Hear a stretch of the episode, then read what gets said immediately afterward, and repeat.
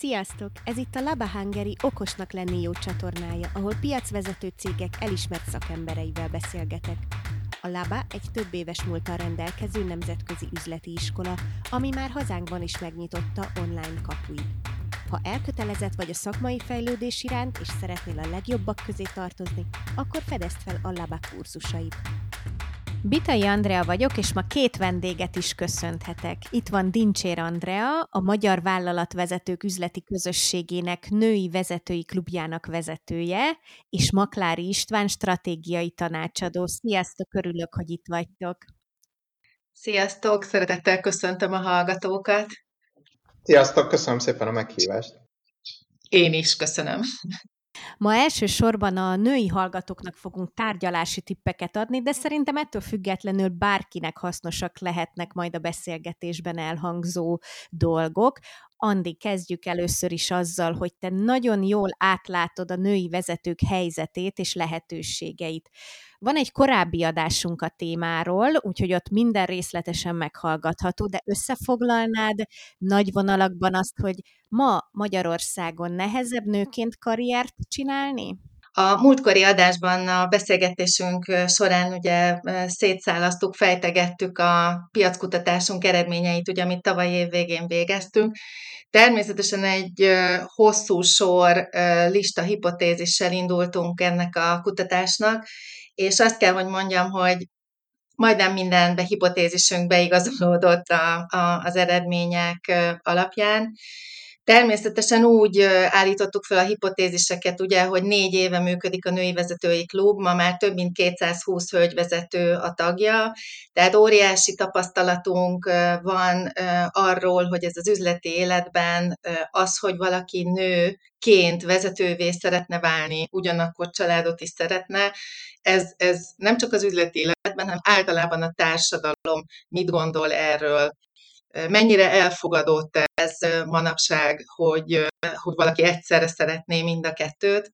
És hát azt mutatta a, a kutatásunk, és utána számos beszélgetés még. Ugye úgy indult a kutatás, hogy volt két fókuszcsoportos beszélgetés, hogy validáljuk ugye a hipotéziseket, és utána közel 245 plusz éves cégvezető, több mint 10 éves szakmai és vezetői tapasztalattal válaszolt, tehát szenior vezetők, kétharmad arányban hölgy, kétharmad arányban férfi, és azt mutatták bizony az eredmények, hogy a mai napig élnek azok a nők számára hátrányos sztereotípiák, berögződések a fejünkben, és nem csak a férfiakéban, bennünk nőkben is, amik megjelennek a karrierépítés folyamán, mint gátak, megjelennek a tárgyalások folyamán, amikor egy nő ül szemben egy férfival, és hozok majd később számtalan történetet, vagy nem számtalan, de jó néhányat erre, amiket ugye ezek a vezetőhölgyek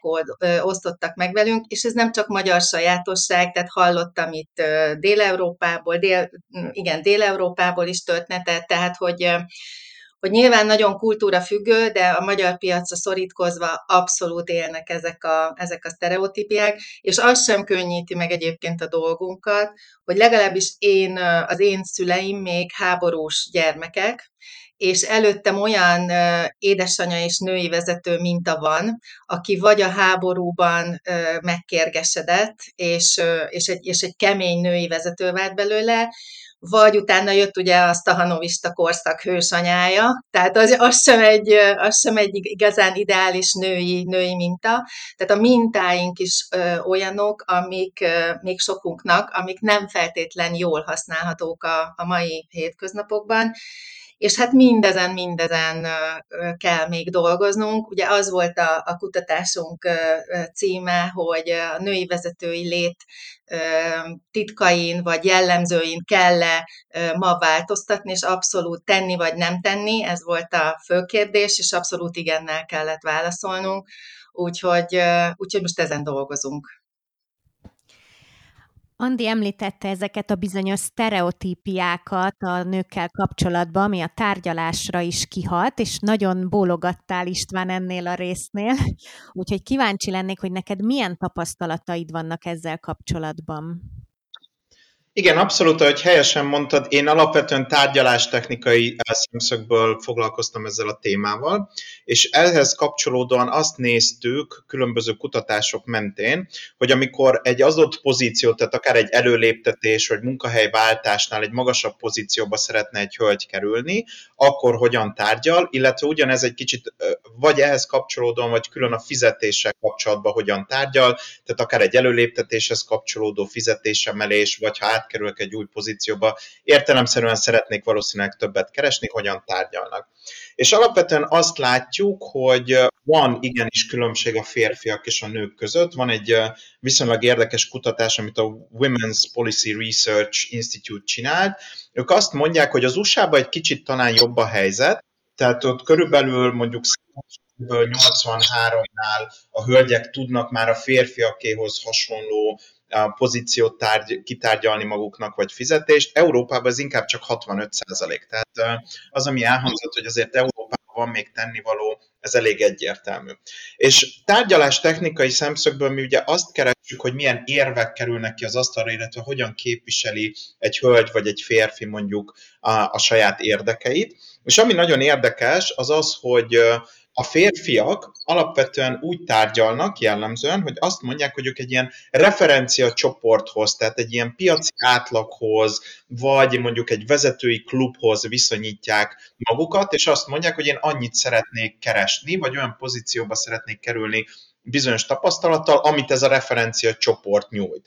És ami nagyon érdekes, hogy a férfiak igenis hajlan, hajlamosak arra, hogy egy ilyen aspiratív módon beszélnek erről a referencia csoportról, tehát ő nem biztos, hogy oda tartozik, csak ő azt gondolja, hogy ő oda tartozik, de mindig mondjuk egy vagy két polccal magasabbra próbálják magukat pozícionálni egy ilyen tárgyalásba, és ez az elfogadott. Ezzel szemben viszont a hölgyek jellemzően mind a az ilyen személyes interjúknál előjön mind, amit hallunk a kutatásból, az az, hogy ők inkább egy konkrét személyhez, vagy egy-két konkrét személyhez, úgymond példaképhez hasonlítják magukat, és hogyha azt a fizetést, azt a pozíciót megkapják, ők azon megelégszenek. Tehát, hogy nem próbálnak egy ilyen magasabb polc átlagához viszonyítani magukat, hanem egy adott konkrét szereplőhöz. Ugye mit jelent ez? Egy kicsit vegyük fel a másik sapkánkat, mint mondjuk munkaadó, tehát én mondjuk tárgyalok egy hölgyel, és akkor szeretném meggyőzni őt, hogy az, amit én kínálok, az jó, mint pozícióban, mint fizetésben, akkor ugye ezekből, amit az előbb elmondtam, egy hölgynél azt kellene talán elmondani, hogy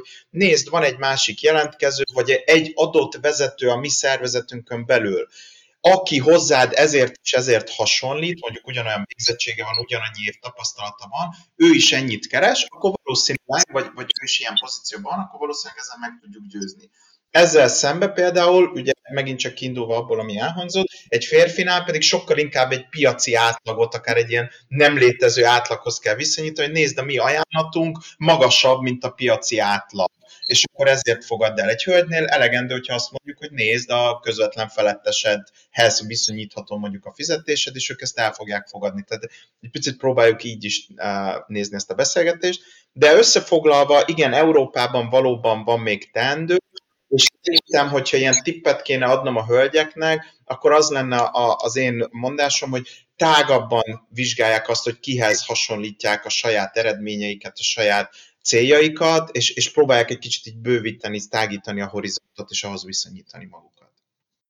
És akkor erre hadd kapcsolódjak rá, még egy kicsit hadárnyaljam, hadárnyaljam ezt a képet, hogy ha már így összehasonlítjuk a, a hölgyek és a férfiak hozzáállását egy ilyen helyzetben, hogy mi, mi nők, és ezt én is megéltem, tehát azért mondom így, hogy mi, főleg fiatalabb korunkban a karrierünk elején nagyon hajlamosak vagyunk arra, hogy, hogy így megkérdőjelezzük a saját kompetenciánkat, tudásunkat, vajon alkalmas vagyok én erre a pozícióra, vajon elég jó vagyok-e, miért, miért pont engem választanának ki, tehát hogy tele vagyunk kétségekkel, és ugye itt, itt sok minden bejön, bejön, amit mondtam, a, a sztereotípiák, a példaképek, igazán jó példaképek hiánya, vagy, vagy kevés olyan jó példakép van ma még a piacon, de hogy, de hogy az önbizalom hiány, az önbecsülésünk, az alacsonyabb önbecsülésünk abszolút,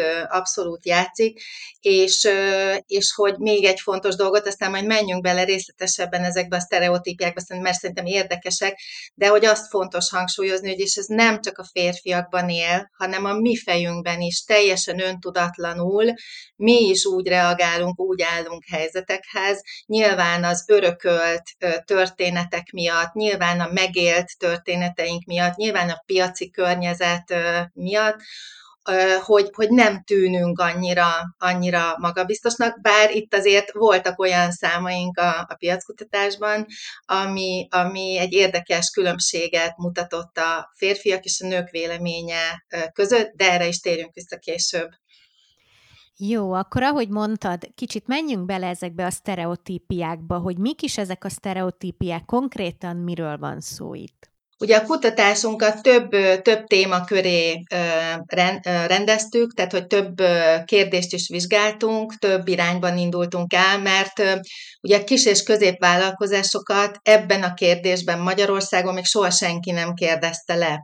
Tehát ez egy ilyen úttörő, úttörő vállalkozás volt, és, és ugye mögénk állt a, az Opten stratégiai igazgatója dr. Csorbai Hajnalka, és Steigerwald Krisztián generációkutató cége, a Steigen csapata is, Úgyhogy nem csak az MVUK, Magyar Vállalatvezetők közösségének 500 céges berkein belül tudtuk megkérdezni a kérdéseinket, föltenni, hanem a bővebb piacon is, úgyhogy így jött össze a közel 200 vezető, és hogy vála, vizsgáltuk ugye a társadalmi szerepek megítélését, vizsgáltuk a munkahelyi elismeréseket, az önbecsülés kérdését, és hát a női példaképek kérdését is természetesen, és még sok mindent mást is, de hogy, de hogy ezeket hoznám most fókuszba a sztereotípiák kapcsán, és, és hogy azt, azt találtuk, hogy még ma is, és ez nőkre, férfiakra egyaránt érvényes, kevésbé fogadunk el számokat, adatokat, információkat, utasításokat női vezetőktől. Ez abszolút tisztán látszott a, a válaszok alapján. Most nyilván, ha egy női vezető ezt megéli, akkor ott már csorból a szakmai önbizalma mindenképpen, de mivel egy ember mindenki, egy identitás, ezért ha a munkahelyen csorbul az önbizalmunk, azt haza is visszük, visszük szépen egy jó kis hátizsákba cipeljük a, a hátunkon az önbizalmunk csorbulását, önbecsülésünk csorbulását, úgyhogy ez a teljes életünkre kihat, itt volt azért egy érdekes eredmény, és ezt hadd hozzam be, mert ugye úgy tettük fel a kérdést, hogy alacsonyabb-e, a, hogy egyetértenek-e azzal a válaszadók, hogy a nőknek, női vezetőknek alacsonyabb az önbizalmuk és az önbecsülésük, és a női válaszadók 43%-a ezzel egyetértett, míg a férfiak 17%-a értett csak el ezzel egyet. És ugye itt rögtön fölmerült legalább három további kérdés. Az egyik, hogy, hogy vajon mi nők ezt nagyon jól leplezzük, tehát nem mutatjuk a belül dúló háborút és diszonanciát és, és, és bizonytalanságot, vagy a másik oldalon talán alacsonyabb az empátia, nem veszik úgy észre, vagy mind a kettő is lehet egyébként, de hogy, de hogy ugye ez mindenképpen, ennek mindenképpen oka az, amit a, az elején hoztam be, hogy kevésbé fogadunk el női vezetőtől utasítást, információt és, és adatokat. Aztán az is, azt is föltettük, azt a kérdést is, hogy vajon mit gondolnak arról, hogy a nőknek a munkában, a munkájukért, tehát azért, hogy el is, nem, hogy felismerjék a teljesítményüket, és hogy elismerjék a teljesítményüket, ezért többet kell leküzdeniük. És itt viszont egy elég erős, erős számot kaptunk a hölgyvezetőktől mindenképpen, 68%-uk értett ezzel egyet, hogy a mai napig többet kell vívni egy nőnek az elismerésért, mint egy, mint egy férfinak. Itt egyébként a férfi vezetők 38%-a válaszolt igennel, még egy dolgot behoznék, és ez ehhez kapcsolódik, a fizetéseket. Ugye ez egy el nem avuló kérdés, hogy vajon ugyanabban a pozícióban, ugyanazzal a feladatkörrel azonos keresetet, azonos csomagot kapnak-e, azonos javadalmazásban részesülnek-e a hölgyvezetők, és 70%-a a nőknek azt mondta, hogy nem, és a férfiak 41%-a is ugyanezt válaszolta, hogy ugyanabban a pozícióban, ugyanazzal a feladatkörrel még mindig kevesebbet keresnek a, a nők, mint a férfiak. És még egyet hoznék be, még egy kérdést ide, hogy a más, másokat is várunk el egy férfi vezetőtől, meg egy női vezetőtől, és ez is hatással van az önbizalomra, és nyilván arra is, hogy egy tárgyaláson hogyan képviseljük az álláspontunkat. Mégpedig az, hogy a, a családi környezetben a mai napig így van, hogy a, a női vezető, ha hazamegy, akkor ugyanúgy elvárás a háztartásvezetés, a gyermeknevelés, míg a férfiakkal szemben ez az elvárás hát nem mondom, hogy nem létezik, de sokkal alacsonyabb. Tehát az sokkal inkább elfogadjuk azt, az úgy rendben van, ha egy férfi vezető hazaérve nem áll neki főzni, vagy porszívózni, vagy mosni, vagy nem ül le a gyermekeivel házi feladatot írni, míg egy női vezetőtől ez abszolút elvárás. Úgyhogy, úgyhogy ez is megnehezíti a, a női vezetők önbizalmának az erősödését, és, és azt, hogy erős pozíciókat tudjanak képviselni egy tárgyalás során. És az ötödik gondolat, és nagyon-nagyon kíváncsi vagyok István gondolataira mind az öttel kapcsolatban, az ötödik gondolat pedig az, hogy az, amire én azt gondoltam, hogy fú, ennek annyira, először elolvastam az eredményt, és fú, én ennek nagyon örülök, mert hogy hogy, hogy a válaszok alapján az derült ki, hogy, hogy a női vezetőknél mind a nők, mind a férfiak egyébként ezt mondták, a női vezetőkre jobban igaz az, hogy egyszerre humán fókuszúak, egyszerre empatikusak, és feladat és siker fókuszúak. És azt gondoltam, hogy juhú, hát mennyire zseniálisak vagyunk mi női vezetők. Igen ám, de az érve másik oldalán bejönnek a sztereotípiák, hogy még mindig az van a fejünkben, sajnos, hogy aki feladat és, és sikerorientált, az nem lehet egyszerre empatikus és humán fókuszú, és fordítva, tehát aki humán fókuszú és empatikus nem lehet sikerorientált. Itt ugye már egy picit hátrányba kerülnek a női vezetők a, a piramisban felfelé lépkedés esélyei terén, illetve még az is, az is, azt is érdemes itt megemlíteni, hogy hogy az is él még a fejekben, hogy amelyik nő karrierre vágyik, számára nem olyan fontos a család, vagy ha családfókuszú, akkor ő nem, nem akar karriert építeni. Hogy ez a kettő, ez nem létezhet egyszerre egy emberben. Sajnos ez, ez a mai napig benne van a fejekben. Úgyhogy ezt az öt, ezt az öt eredmény sztereotípiát hoznám be így háttérnek, ami szerintem mindenképpen meghatározza a női vezetői létet, és az, hogy egy, társ, egy tárgyaláson, akár egy bértárgyaláson hogyan képviseljük magunkat. Nagyon köszönöm, hogy megosztottad ezeket a nagyon érdekes eredményeket velem, illetve velünk. István, te hogy tapasztaltad, hogy mik azok a sztereotípiák, amik hatással vannak igazából a tárgyalás technikára?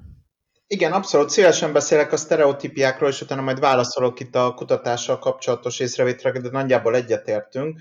Ugye a sztereotípiáknál kezdjük talán a nagyon egyszerűekkel, hogyha kimennénk az utcára és megkérdeznénk száz embert, hogy mi szerinte a tárgyalás technikában a sztereotípia, akkor valószínűleg azt fogjuk hallani, ami egyébként a kutatásokból is visszajön, hogy a férfiak racionálisan, nagyon céltudatosan tárgyalnak, és szeretnek dominálni egy tárgyaláson, hiszen akkor érzik azt, hogy kontrollálják, ergo növelik az esélyét annak, hogy a kimenetele a tárgyalásnak az lesz, amit ők szeretnének. Ugye ebből a zárójeles megjegyzést látjuk szépen, hogy két férfi tárgya egymással, mind a kettő próbál dominálni, azért ott, ott elég trükkös tud lenni egy tárgyalás. Ezzel szemben megint csak, hogy még maradjunk itt egyszerűen, hogyha az utcán megkérdeznénk az embereket, akkor a nőkről valószínűleg azt mondanák így általánosságban, hogy barátságosabbak, empatikusabbak egy tárgyaláson, inkább próbálják ápolni a kapcsolatot, ami kicsit azt is jelenti, hogy hosszú távon gondolkodnak egy tárgyalásról, tehát nem csak most az egyszer, hanem majd egy hét múlva, egy hónap múlva is fogok vele tárgyalni, ergo lehet, hogy most engedek neked egy picit azért, mert majd akkor legközelebb ettől jobb lesz a kapcsolatunk. És ami még érdekes, hogy el szokták mondani, hogy azért a nők egy picit passzívabbak, tehát visszahúzódóbbak, passzívabbak tudnak lenni egy tárgyaláson. Ezek azok a sztereotípiák, amiket körülbelül minden tankönyvbe le lehetne írni, és ami nagyon szépen látszik, a kutatás azt mutatja, hogy ez tényleg így van. A kérdés az az, amiről ugye beszélgettünk, hogy ez valóban letükröződik-e a mindennapi életbe, és tényleg látjuk azt, hogy mondjuk a férfiak az esetek túlnyomó részében dominálni tudnak mondjuk egy férfi-nő tárgyalási helyzetben, és ehhez pedig a kutatásoknál érdemes megnézni azt, ezeket ilyen exit interjúkkal szokták kutatni, lefolyik egy tárgyalás tényleg élesben, és akkor ott, ott van a kutató, amikor kijönnek a konferencia teremből, és megkérdezi a férfit és a nőt, akik tárgyaltak, hogy hogy érzed, hogy tárgyalás. Ami nagyon érdekes, hogy itt már nem annyira nagy a, a különbség, tehát ha konkrétan a tárgyalás után kérdezed meg, akkor azt szoktuk látni, hogy az emberek 70-80%-a mondja azt, hogy szerinte sikerülhetett volna jobban is tárgyalás. És erre szoktam azt mondani, hogy egy kicsit a tárgyalás az olyan, hogy ilyen nem túl lelkes amatőrök űzik az esetek nagy részében, picit olyan, mint a kert, hogy mindenki ismeri, nagy baleset nincs, de csinálhatnám-e jobban? Hát biztosan.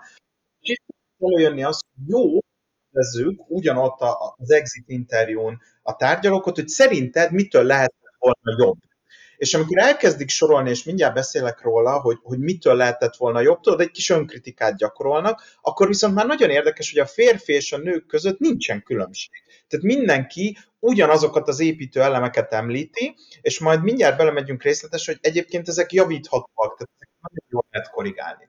Három kategóriába lehet sorolni azt, hogy mitől lehet volna az interjúk válaszai alapján a tárgyalás. Ugye az első, azt szokták mondani, hogy a, a személyes viselkedés.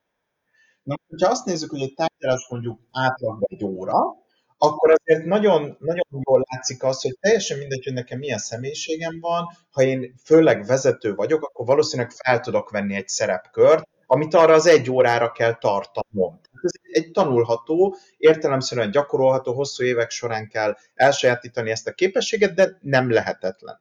A másik, amit szoktak mondani, hogy a reakcióim, tehát lehet, hogy felvettem a napjaimat, vagy túl érzelmesen reagáltam valamire, tehát hogy ezeket a hibákat, ha nem követtem volna el, akkor azt gondolom, hogy jobban sikerült volna a tárgyalásom. Most megint arra mindenkit, hogyha végig gondoljátok, akkor ezek megint csak gyakorolható dolgok. Tehát abban az egy órában, amíg bezárul az ajtó, addig kell önfegyelmet gyakorolnom. Nem mondom, hogy könnyű, de ez abszolút tanulható. És az utolsó, ami nehezen befolyásolható, az pedig a külső faktorok. Mi például a, a tárgyalás technikai tréning szoktuk hogy hogy kell berendezni a termet, hogy a te javadat szolgálja, süs a szemébe, meg legyen nagyon meleg, meg ugye klasszikus trükkök, amikről hallottál, ezt nem tudjuk az esetek nagy részébe befolyásolni. De nekem ugye az üzenetem az az, hogy a sztereotípiák igen élnek, és valószínűleg is vannak, de nagyon sok minden lehet belőle állni kellő tréninggel és tudatossággal. És talán, talán azt szeretném még kihozni, hogy megtudjunk ilyen, ilyen tudjátok, vannak az és akkor megint csak kutatások során szokták kérdegetni azt, hogy hogyan tárgyalnak az emberek. Ott van még egy-két ilyen talán, talán érdekesség, amiről érdemes beszélni. Nagyon látványos, hogy a férfiak a rossz nonverbális kommunikáció olvasásában, tehát az látszik, hogy a férfiak jól tudják a saját személyiségüket, hogy az első kategóriára javítani, azt jól tudják tanulni. Viszont az olvasás az valahogy valószínűleg gyerekkorból nem annyira fontos, és nekünk az a, az a benyomásunk, hogy van egy ilyen sztereotípia, hogy a férfiaknak, amiben minden férfinak, aki hallgatja podcast, javulnia kell, az az, hogy olvasd a nonverbális kommunikációt. Ebben sokkal többet kéne javulni. Ezzel szemben például a, a hölgyeknél én azt mondanám, hogy abba kell a legtöbb hölgynek jónak lenni, ha csak egyet kéne mondani, hogy hol van a határ, ahol még határozott de nem vagyok durva.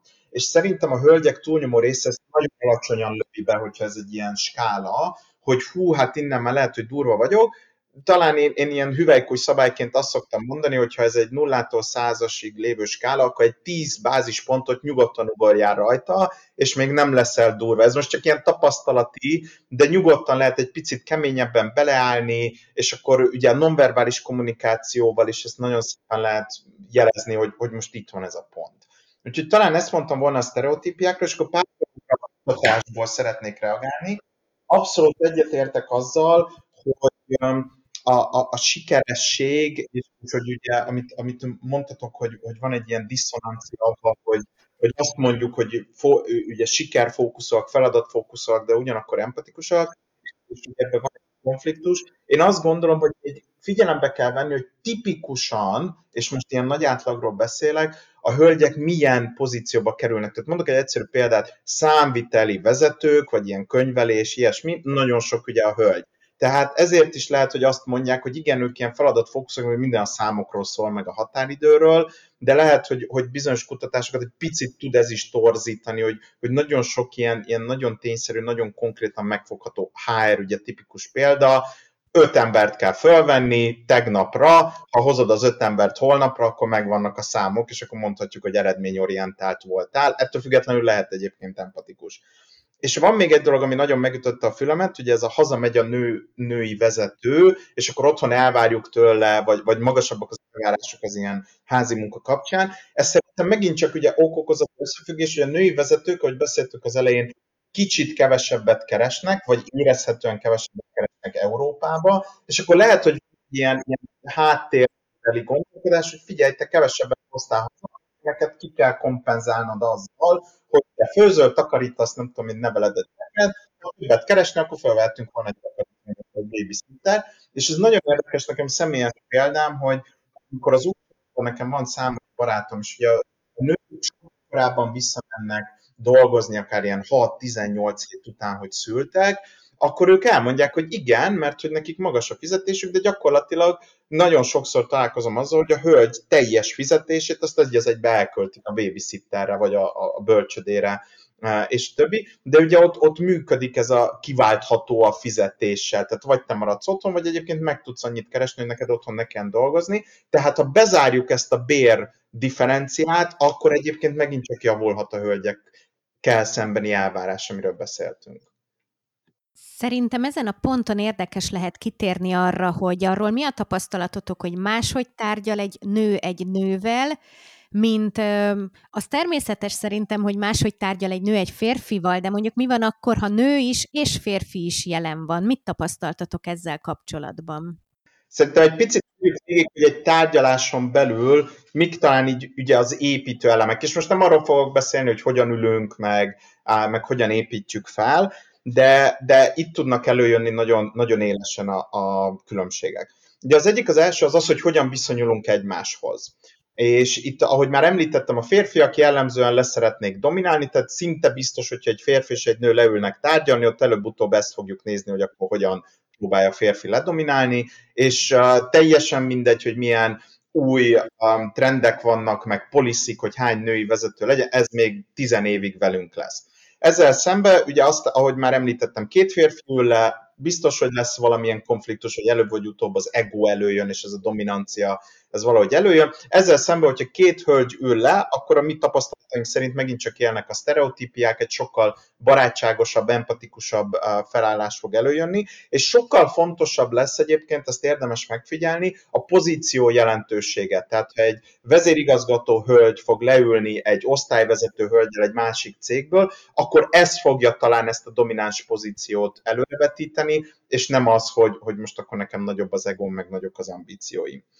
A másik, ami nagyon fontos, hogy mennyit hiszek el arról, hogy nekem milyen képességeim vannak, ugye ezt hívhatnánk talán önbizalomnak, és itt is megint látszik a, a, a tipikus a különbség, férfiaknak jellemzően a képességeiknél x százalékkal magasabb az önbizalmuk, megint csak ilyen nagy átlagba, a hölgyeknél meg pont fordítva, tehát itt megint az fog előjönni, hogy mondjuk ha két hölgy közül itt nagyon látványos ilyen tárgyalás technikában, hogy aki, akinek több tréningen ment át, vagy sokkal tudatosabban készül a tárgyalásra, pont a, a hiányzó önbizalmat be tudja zárni ezt, ezt a szakadékot önbizalmat, akkor kapásból egy előnyel fog előjön, belépni ebbe a tárgyalásba. A másik, ami még érdekes, az az, hogy mennyi, mennyi hatalmat adunk úgymond a másik tárgyaló félnek magunkkal szembe. Tehát mennyire engedjük, hogy hasson ránk, mennyire hallgatjuk meg az érveit, vagy akár ugye nonverbális kommunikációval is mennyire tud hatni. Megint azt látjuk, hogy a hölgyeknél jellemzően nagyon nyitva vannak a csakrák, úgymond, és ők nagyon nyitott, úgyhogy, úgyhogy e, ez egy ilyen nagyon nagy különbség, ezzel érdemes egyébként óvatosan bánni. Tehát én, én megint csak azt szeretném aláhúzni, hogy bemegyünk, ez egy szituáció. Ott kell lenni van testben, lélekben 45 percig, egy órán keresztül, és érdemes megtanulni ahhoz hozzáigazítani a szerepedet. Ennek viszont van egy nagyon fontos előfeltétele, amit el szoktak felejteni férfiak, nők egyaránt, hogy minden tárgyalásra érdemes készülni. És erre szokták nekem azt mondani, hogy na jó István, de mindig azt mondod, hogy mi egy nap négy, öt órát tárgyalunk, tehát igazából a, a, az ébren létünknek egy jó harmada az tárgyalással telik, igen, de, de ne becsüljük alá, hogy akár a liftbe, amíg megyek föl a recepcióról a hatodik emeletre, ahol lesz a tárgyalás, gyorsan összeszedem, hogy mit is szeretnék elérni. Nem uh, mesterkélt az én véleményem szerint az, leülünk és elkezdünk egy tárgyalást, akkor azzal kezdjük, hogy mit szeretnénk elérni 45 perc múlva. Tehát hogyan szeretnék 45 perc múlva itt felállni, hogy akkor te el tudtad dönteni, hogy fel szeretnél engem venni. Oké, okay, akkor ez egy cél, ami felé szeretnénk haladni, ezzel szerintem megint csak felhatalmazzuk a másik felet, hogy segíts nekem, nekem ez a célom, kedves másik fél, segíts nekem elérni ezt a célomat, és ebben szerintem a hölgyek sokkal jobbak tudnak így nagy átlagba lenni, tehát ez a fegyelmezettség, hogy csak tényleg a liftbe vagy a taxiban, amíg oda megyek, így összerakom a fejembe, ez fontos. Amiben viszont az igazán nagy előnyt a hölgyek el tudják érni, és amiben az én tapasztalatom szerint sokkal jobbak, a férfiak, amikor akár mondjuk egy, egy kritikát kifejeznek a másik fél felé, nem szokták végig gondolni azt, hogy milyen reakciót szeretnék a másikba kiváltani. Mert hogyha ezt a kérdést föltennék maguknak, akkor nagyon gyorsan elhasalna nagyon sok tárgyalás, mert oké, okay, én most leszúrom a beosztottamat, hogy ezt nem csináltam meg határidőn, és mit szeretnék, hogy bűntudata legyen? Vagy kérjen elnézést? Vagy csak levezettem a feszkót, és igazából így ráborítottam a saját stresszfaktoraimat, és akkor lehet, hogy meggondolna magát, hogy hú, hát igazából ebből egy, nem, nem tudom rávenni, hogy elnézést kérjen, nem szeretném, hogy bűntudata legyen, mert rossz hatással van a munkájára, hát akkor igazából csak levezettem a feszkót, akkor inkább a stresszlabdát most jól hozzávágom a falhoz, és túl vagyunk rajta. Andi, te mit tapasztaltál, hogyan tud egy nő felkészülni egy tárgyalásra, vagy akár saját magadon mit tapasztaltál, te hogy szoktál felkészülni? Szerintem egyébként nem csak a nőknek, a férfiaknak is borzalmasan fontos az önismeret, hogy tisztában legyen mm, mindenki önmagával, a, az értékeivel, a tudásával, az én márkájával, legyen egy olyan faj, egyfajta mentális gerince, ami ugye mederben tartja, és legyen bármilyen helyzet, lehet, és akkor egy krízis helyzetet is mondjuk, vagy egy olyan helyzetet is könnyebben oldunk meg, idézőbe könnyebben, amire mondjuk annyira nem vagyunk felkészülve. Ugye, ha tudjuk, hogy mik az erősségeink, hogy mi, mi a szenvedélyünk, hogy mit képviselünk, mi az üzenetünk, mit szeretnénk elérni, ahogy István is mondta, és így megyünk be egy, még ha liftbe is gondoljuk át, és így megyünk be egy tárgyalásra, akkor már egészen másképp tudunk leülni, és ugye ide jön, ide ehhez a témához tartozik a szakmai tudás is, ugye, ami, amit, amit manapság, tehát hogy olyan, főleg olyan szakmákban, mint mit tudom én, egy IT is, de mondjuk a, az online marketing.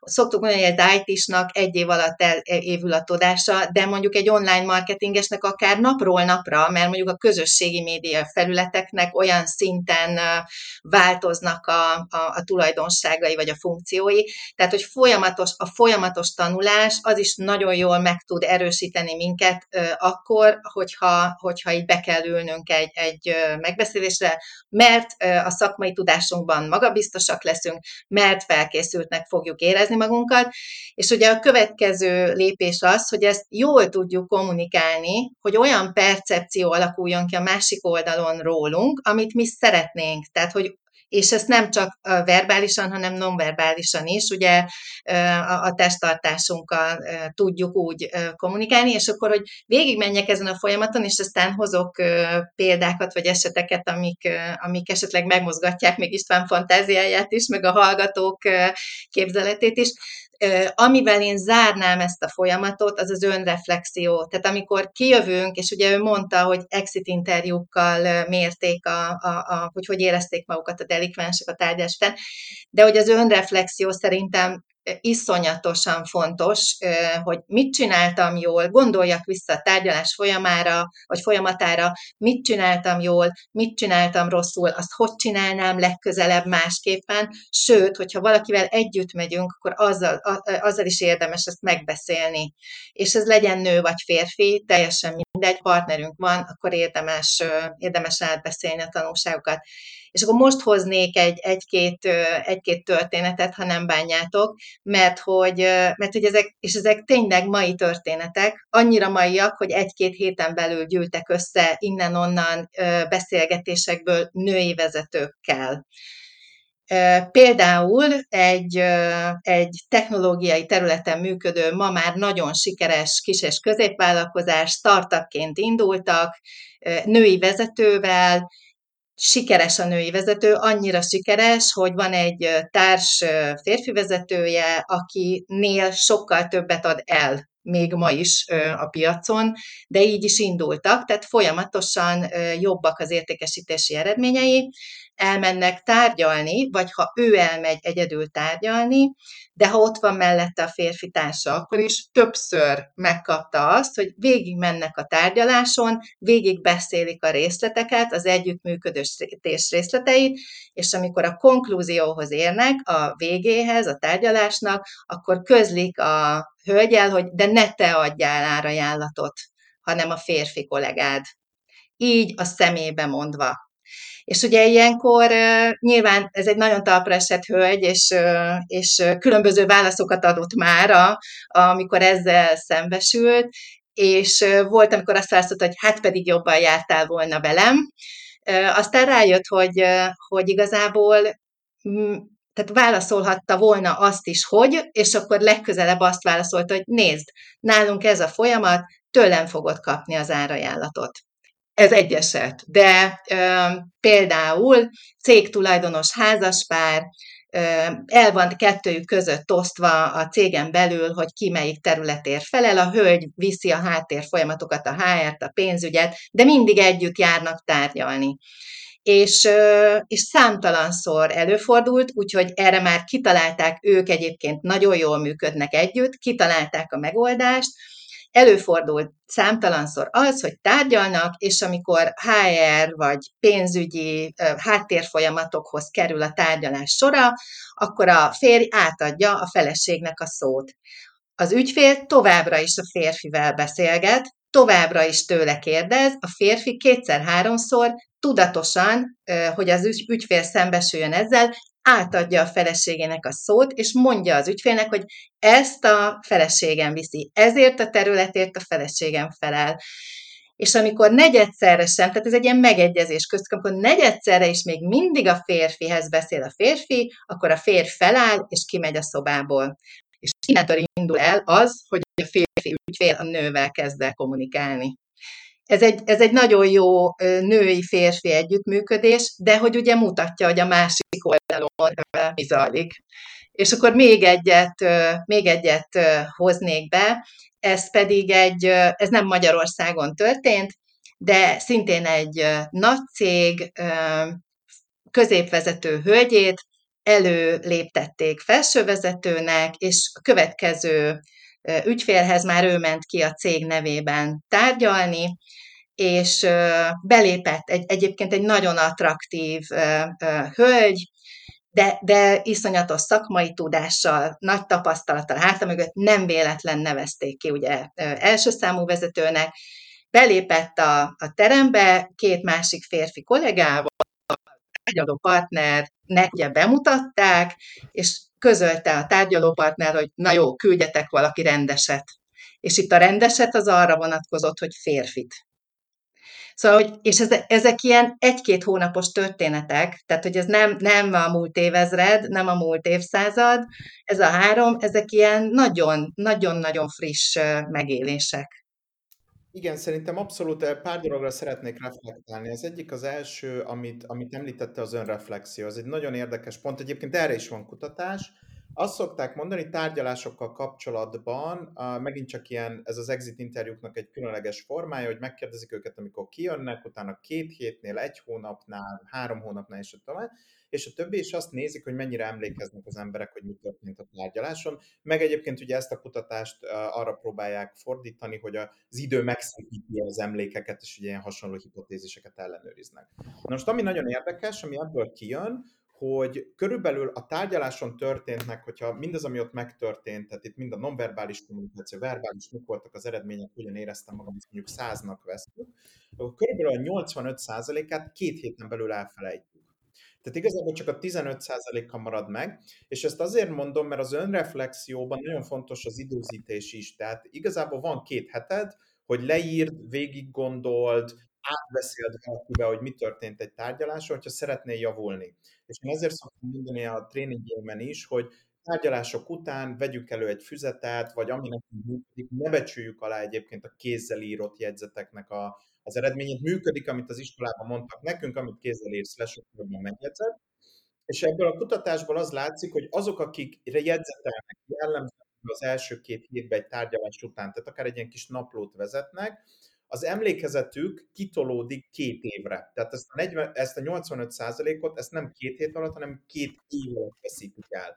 És akkor föltehetjük magunknak a kérdést, hogy az a három perc, amíg ott valahol a telefonomba bepütyögöm, kézzel leírom egy füzetbe, az megéri-e, hogy nekem két évre tolódjon ki ez az önreflexiós és öntanuló folyamatom. Én azt mondanám, hogy ez egy jó befektetés, de mindenki döntse el magának.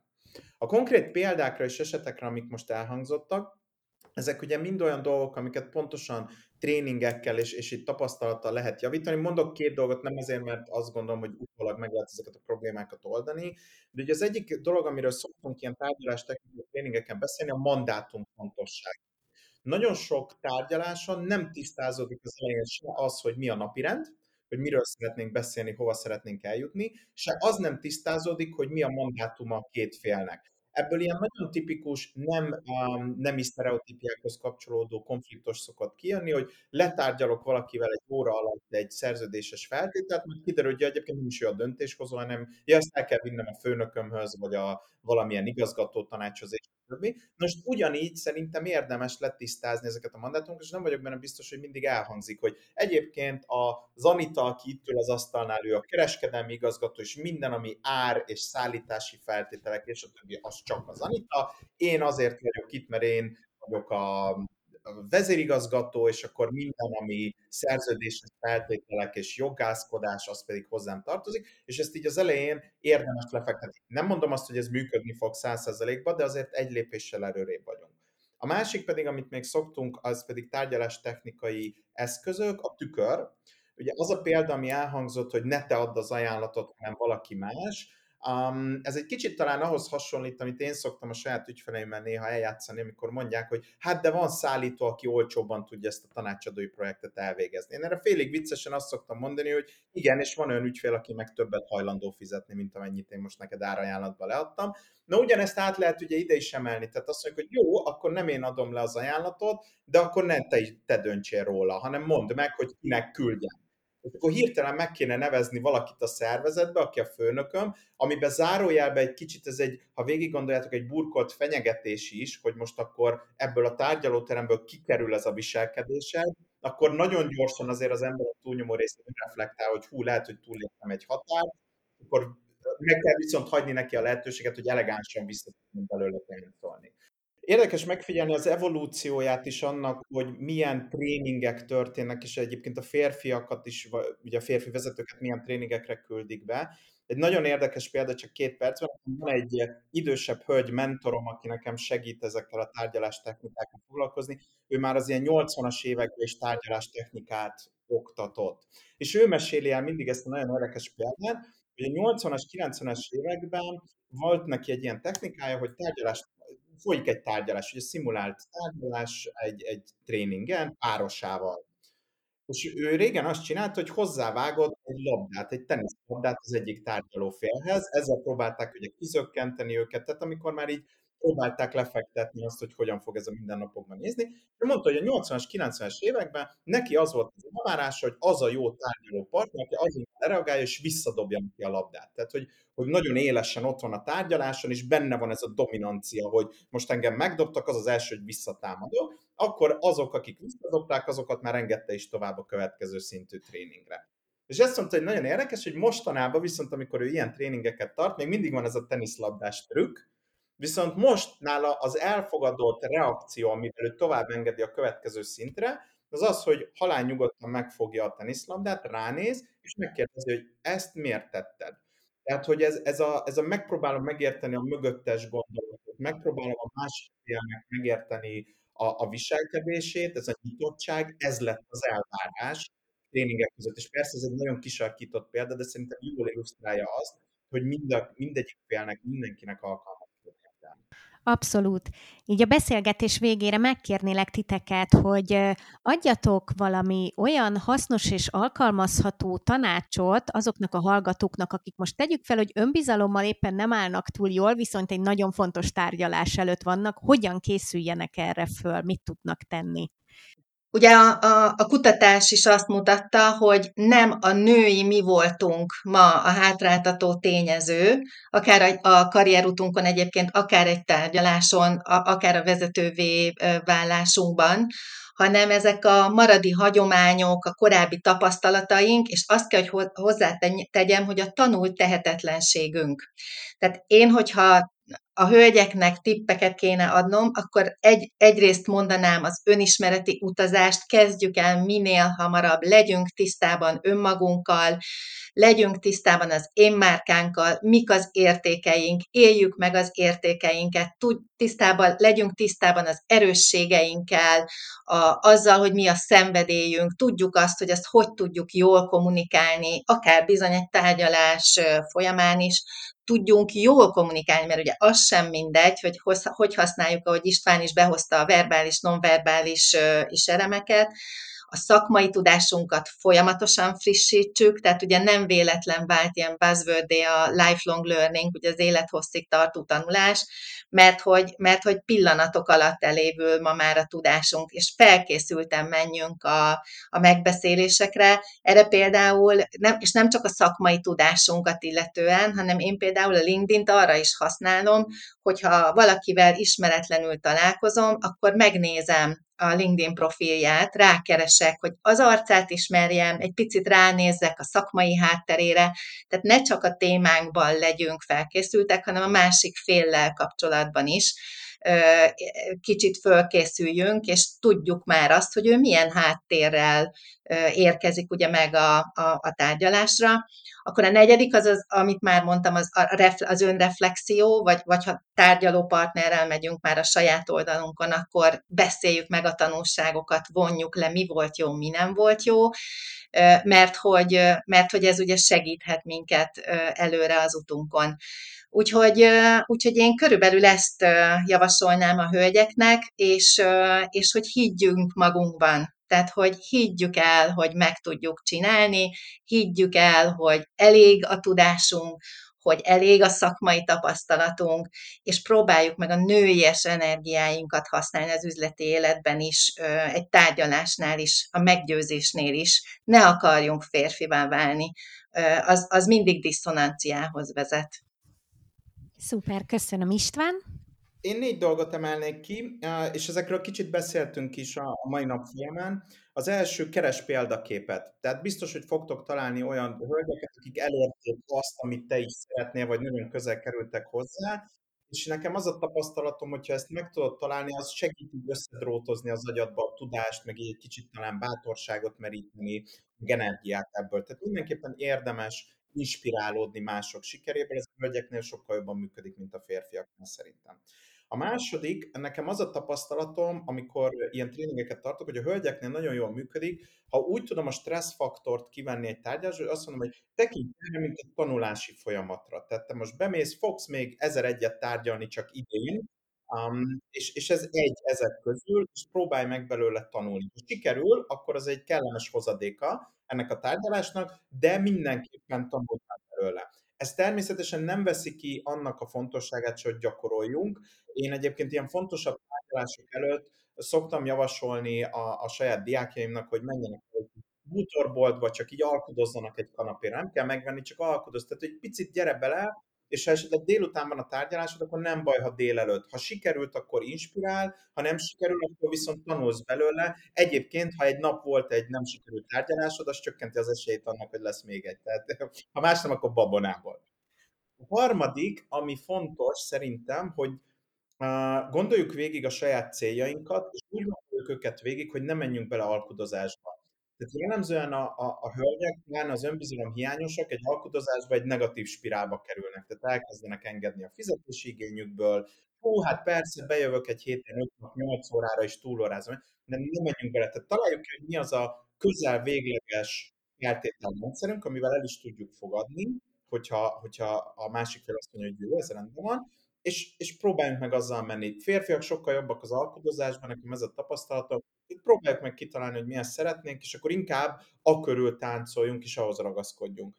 És az utolsó, ami még szokott segíteni szerintem ilyen tip, az az, hogy, és ez megint talán a sztereotípiákból ered, hogy a hölgyek jellemzően puhábban tárgyalnak, hogyha csak magukról van szó. Viszont sokkal keményebbek tudnak lenni, ha egy közösségért tárgyalnak. Ugye erre mondjuk azt, hogy anyitigris talán ez lehetne egy ilyen nagyon hétköznapi példa. Tehát gondold végig, hogy a, az, hogy te megkapod ezt a pozíciót, az, hogy megkapod ezt a fizetésemelést, az nem csak neked fontos, egyébként akkor a gyerekemet vasárnap elviszem az étterembe megünnepelni, és egyébként ez bizonyítja az én gyerekemnek, hogy én is egy követendő példakép vagyok. Teljesen mindegy, most csak példákat mondok, de gondold végig, hogy hogyan tudod kibővíteni, ez nem rólad szól, hanem ez egy közösségről szól, és a hölgyeknél ez valahogy így vannak bedrótozó, hogy ez egy nagyon nagy löketet tud adni ahhoz, hogy, hogy magabiztosabban tárgyaljanak.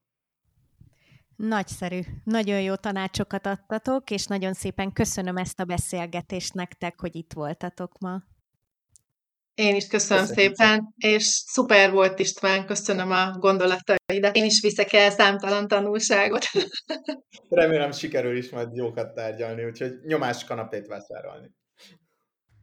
Köszönöm, hogy végighallgattátok ezt az epizódot. Ha tetszett, akkor iratkozzatok fel a csatornára, hiszen hamarosan újabb beszélgetéssel várunk. Amennyiben felkeltette az érdeklődéseteket a Laba online üzleti iskola, akkor a csatorna leírásban és az epizód alatt megtaláljátok az elérhetőségét. Sziasztok!